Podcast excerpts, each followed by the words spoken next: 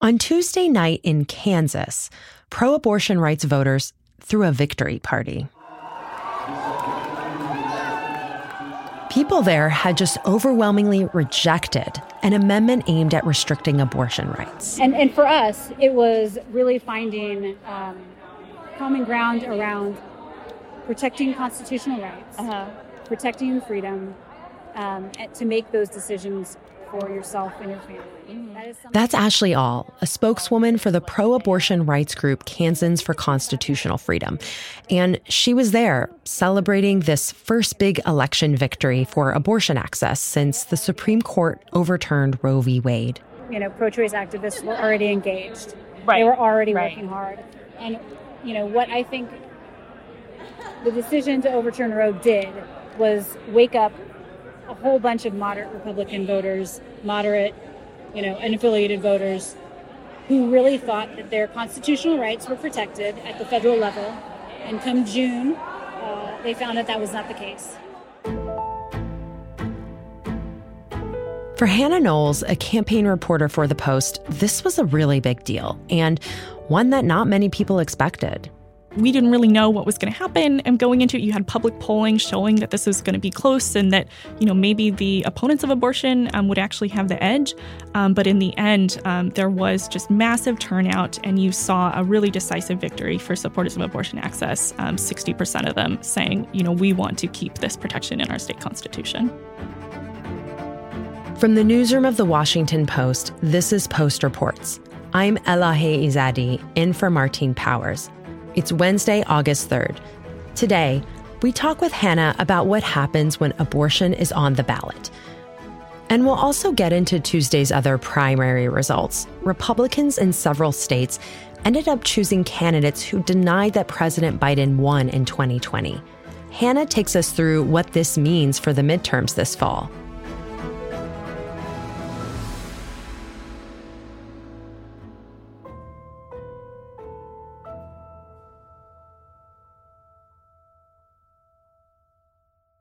Let's start with Kansas, where there was a big win for abortion rights last night. Can you explain what that vote was about? So, people in Kansas voted on whether they want their state to protect abortion access.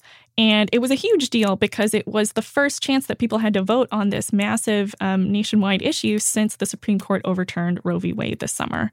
And so um, I, I, think that, you know, this is a huge victory for um, supporters of abortion rights. And certainly it will boost Democrats' arguments that this is a motivating issue for voters. And I think you'll see them really try to, as they already have, emphasize this issue in the midterms to turn people out in the fall. Um, we saw turnout that was double um, the primary turnout from 2018, um, the last midterms in Kansas.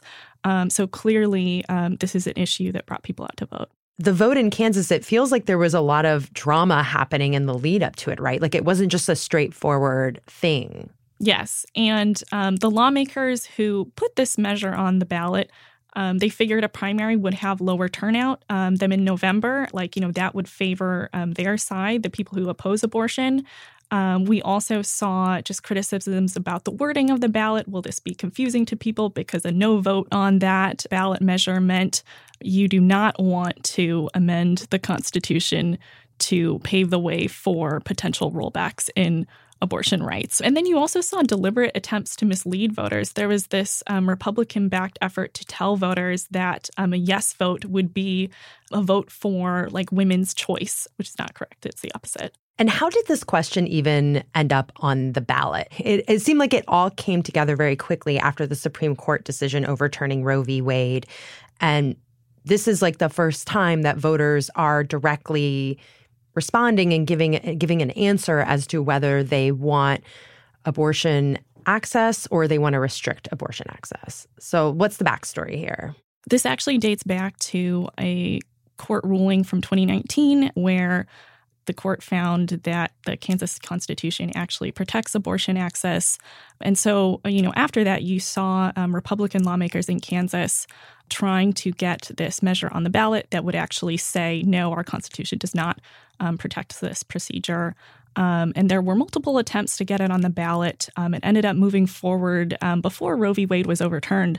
Um, but then, you know, in, in, May, when we get the leaked um, draft of the Supreme Court's opinion, and then in June, when we get the actual ruling, that totally supercharged the issue, and you see increasing interest. You see, you know, lots of money being spent on both sides. You see people going out to knock on doors. Um, there's really this massive um, organizing effort that springs up on both sides because hmm. they know that, you know, everyone will be watching this as the first electoral test of this issue since Roe v. Wade was overturned, and it will set the stage and probably inspire a lot of similar efforts in other states. Wow. So, just so I'm clear, though, the reason this sort of ended up on the ballot, it was Republicans pushing for it to be on the ballot, right? Yes. So Republican lawmakers put this on the ballot because they wanted to amend their state constitution to say that um, it does not protect access to abortion okay, and then it didn't turn out the way they wanted. I mean, this just sort of feels like that saying, like, mess around and find out. Like they pushed for this thing, and then it turned out that not only did voters overwhelmingly reject what they wanted, but many more people came out to vote.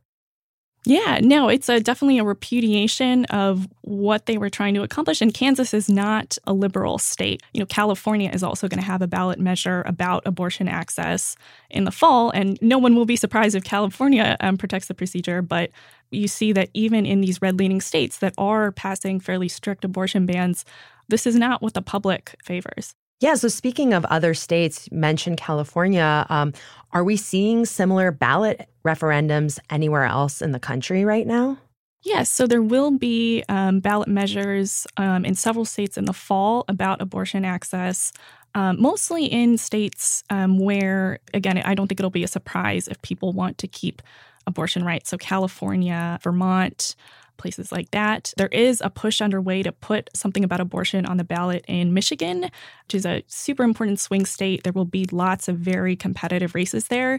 And so, certainly, if that is on the ballot, um, Democrats will be hoping that that gives them the edge in, say, you know, the governor's race um, and really turns out Democrats who are passionate about this issue. Yeah, I guess looking ahead to the midterms, whether or not there are referendums on the ballot in the fall of 2022, what is the takeaway from this Kansas vote, the the national sort of like lesson here?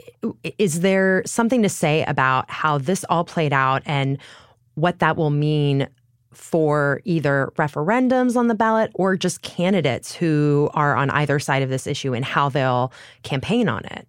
I think the takeaway is that even in conservative states like Kansas, public wants to preserve a fair amount of access to abortion. And, you know, people can argue over later term abortions, which represent a pretty small portion of the procedure, right? But at the end of the day, people do not want the very strict bans that we're seeing passing around the country you know, we've already seen Democratic candidates really lean into this issue. Um, I think we'll continue to see that. We'll probably continue to see a lot of Republican candidates sort of tiptoe around the issue and not want to make it central to their campaigns, especially in um, swing states. Yeah, and just like the whole thing about it just driving more and more people to the polls. I mean, isn't it true, like historically during a midterm year, that the opposition party to the president can fare quite well. And there are a lot of predictions about Republicans retaking the House, potentially retaking the Senate. Like, are Republicans worried about the Supreme Court decision coming on the heels of the midterms? You know, when you ask Republicans, uh, most of them will say at the end of the day, we think people will be voting on their worries about the economy, um, their worries about crime. We think that these other issues will actually override um, abortion. And we are still you know, everyone I think is expecting um, Republicans to make large gains in the House at this point. But the Senate is very much a toss up, and you're seeing vulnerable Democratic senators say, elect me and I will prevent a potential national abortion ban. Um, and there's they're really tapping into this concern that we won't just see state level abortion bans, but at a certain point you could see Republican legislatures at the federal level really try to pass something nationally. After the break, we take you to other elections around the country where Trump backed candidates have won some key victories. We'll be right back.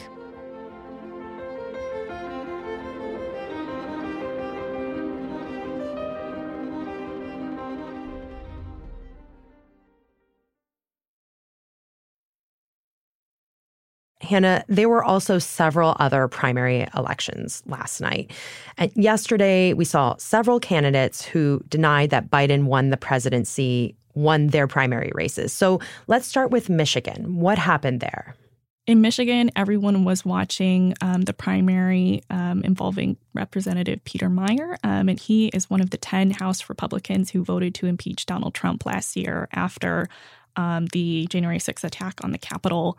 You know, so he was challenged um, from the right. Former Trump administration official named John Gibbs, who denies the 2020 election results, like a lot of other Republicans running this year, um, was hoping to unseat Meijer, and he succeeded. I think this has meaning not just to me, but this is actually nationwide. And I think if you wanted to say it in the shortest way possible, power to the people. And it was, you know, a close race, but by the end of the night, um, you know, Meijer had conceded. And an extra twist in this race was that Democrats had actually invested heavily hmm. to boost um, John Gibbs because they see him as an easier person to beat in this district that actually leans slightly blue in Michigan. And so, um, you know, that was pretty controversial. Um, you saw Democrats and Republicans saying this is hypocritical because we've been denouncing these candidates as dangerous to democracy and now we're elevating them because we think it'll help us in the fall. Um, so, you know, it, it ended up paying off in some ways, but certainly, you know, not everyone was happy with that decision. I feel like I saw that in a few other races last night and just previously, right? Democrats getting involved in in that way. Yeah, Democrats also got involved in um, a primary in California featuring another one of these House Republicans who voted to impeach David Valadao, and he did advance, but you did see um, Democrats still try to boost his opponent and run, you know, ads against him. Okay, let's now turn to Arizona. You've been following races there. Can you tell me about who won? It was a good night for candidates who deny the 2020 election results and who have the backing of Donald Trump. We saw um, Blake Masters win um, the Senate nomination, and he has said Trump won in 2020. Arizonans know that Joe Biden and the radical Democrats have failed. And most Arizonans, turns out, they want common sense policies every Arizonan, every American. We all deserve a government who will secure the southern border.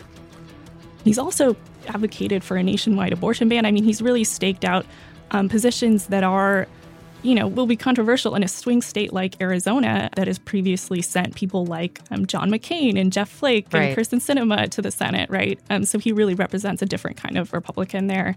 Um, and he will be challenging um, Mark Kelly in the fall, and it's expected to be a really close and really expensive race. Uh, Mark Finchem won the GOP nomination for Secretary of State, which is a role that would have um, oversight of elections in 2024 in this key battleground that Trump lost in 2020. Ladies and gentlemen, it's time to repair our election system. We have got to prevent Democrat imposters Democrats registered as Republicans infiltrating our party and our elections. It's happening all across the nation. It's happening in these races. Finchem, as a state lawmaker, has been at the forefront of the Stop the Steal movement. Um, he wants to decertify the 2020 vote. Um, he also has called to ban voting machines and count all the votes by hand. I mean, these really, really far out proposals. He was at the Capitol on January 6th, outside the Capitol. He says he didn't go in, but he was there, you know, in the crowd.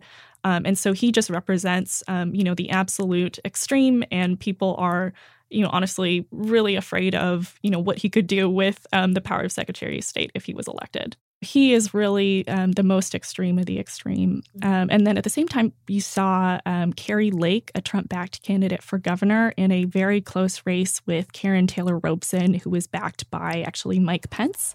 And when we get into office, we are going to reform our elections for once and for all that was really this showdown between like different kind of factions of the Republican Party, right? The the group that wants to talk about 2020 and the group that really just wants to move on.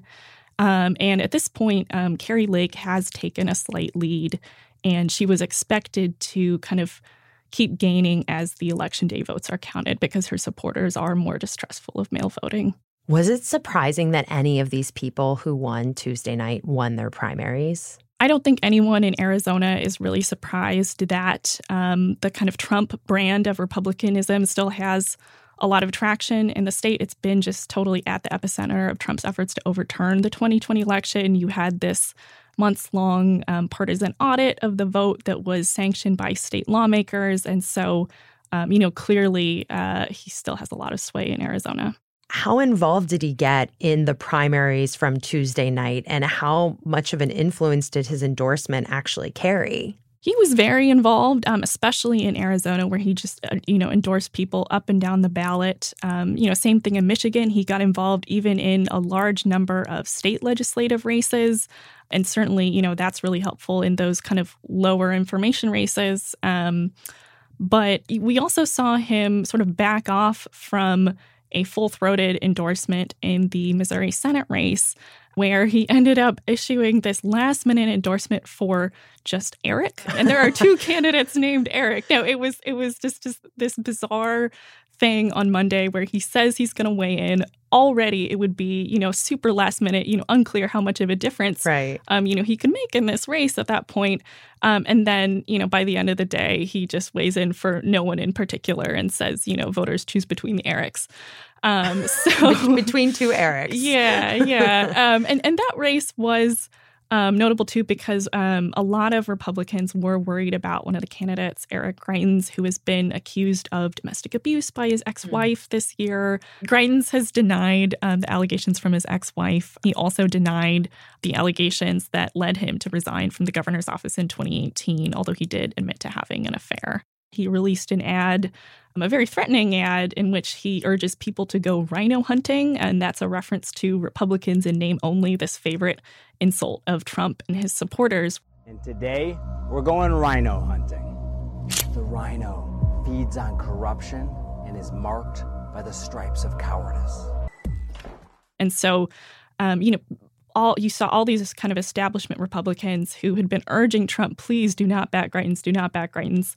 And that continued on Monday as Trump sets off this scramble saying he's going to endorse someone. And then in the end, um, Greitens was significantly behind the winner, Eric Schmitt. In general, are we seeing a lot of election deniers, people who deny that Biden won in 2020, win their primaries? Like, is it safe to call this a national trend? Absolutely. Yeah. We're seeing these kinds of candidates um, have a lot of success in the primaries. There are, you know, some notable exceptions. Like in the spring in Georgia, um, you saw Trump and his candidates um, really suffer some stinging defeats. Georgia Governor Brian Kemp, who he targeted because he had voted to certify the election, um, won in just a landslide. And that was kind of seen as, you know, maybe um, the Republican establishment really can sort of push the party in a different direction. Um, but I think, you know, Arizona certainly suggests something different. You know, there are lots of other states where Trump's had a great deal of success. And do we know whether these candidates, the the people running for office who deny that Biden won in 2020, whether they are coordinating with each other across states? Like it seems like there's just a lot of like-minded candidates, and is there any sort of coordinated effort um, for them to come together and support each other's campaigns? Yeah, you see a lot of um, kind of Trump aligned candidates campaigning for each other, supporting each other. I mentioned this coalition of secretaries of state who, you know, want to decertify the 2020 vote. They want to overhaul, you know, early voting, um, and they are certainly, you know, communicating with each other, coordinating with each other. Um, in Arizona, for example, you saw just up and down the ballot all these Trump endorsed candidates. Um, you know, coming together for rallies, right, and kind of presenting themselves as this sort of unified America First slate. And do these candidates have a good chance at succeeding in the fall? And what would be the consequences if, if they were successful? That's a great question. Democrats definitely hope that in the end, voters will just see these candidates as too extreme and especially see their kind of campaigns against democracy itself is too extreme. But at the end of the day, it's also expected to be this red wave election where Republicans are talking a lot about President Biden's low approval ratings and about concerns about the economy.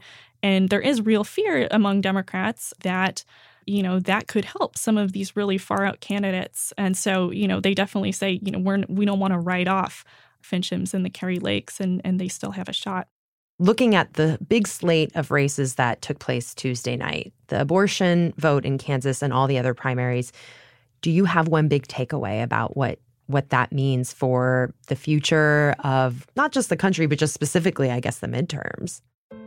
I think the big takeaways are just that candidates are still very much aligning themselves with Trump and his ideas, and um, they are succeeding, um, at least within GOP primaries.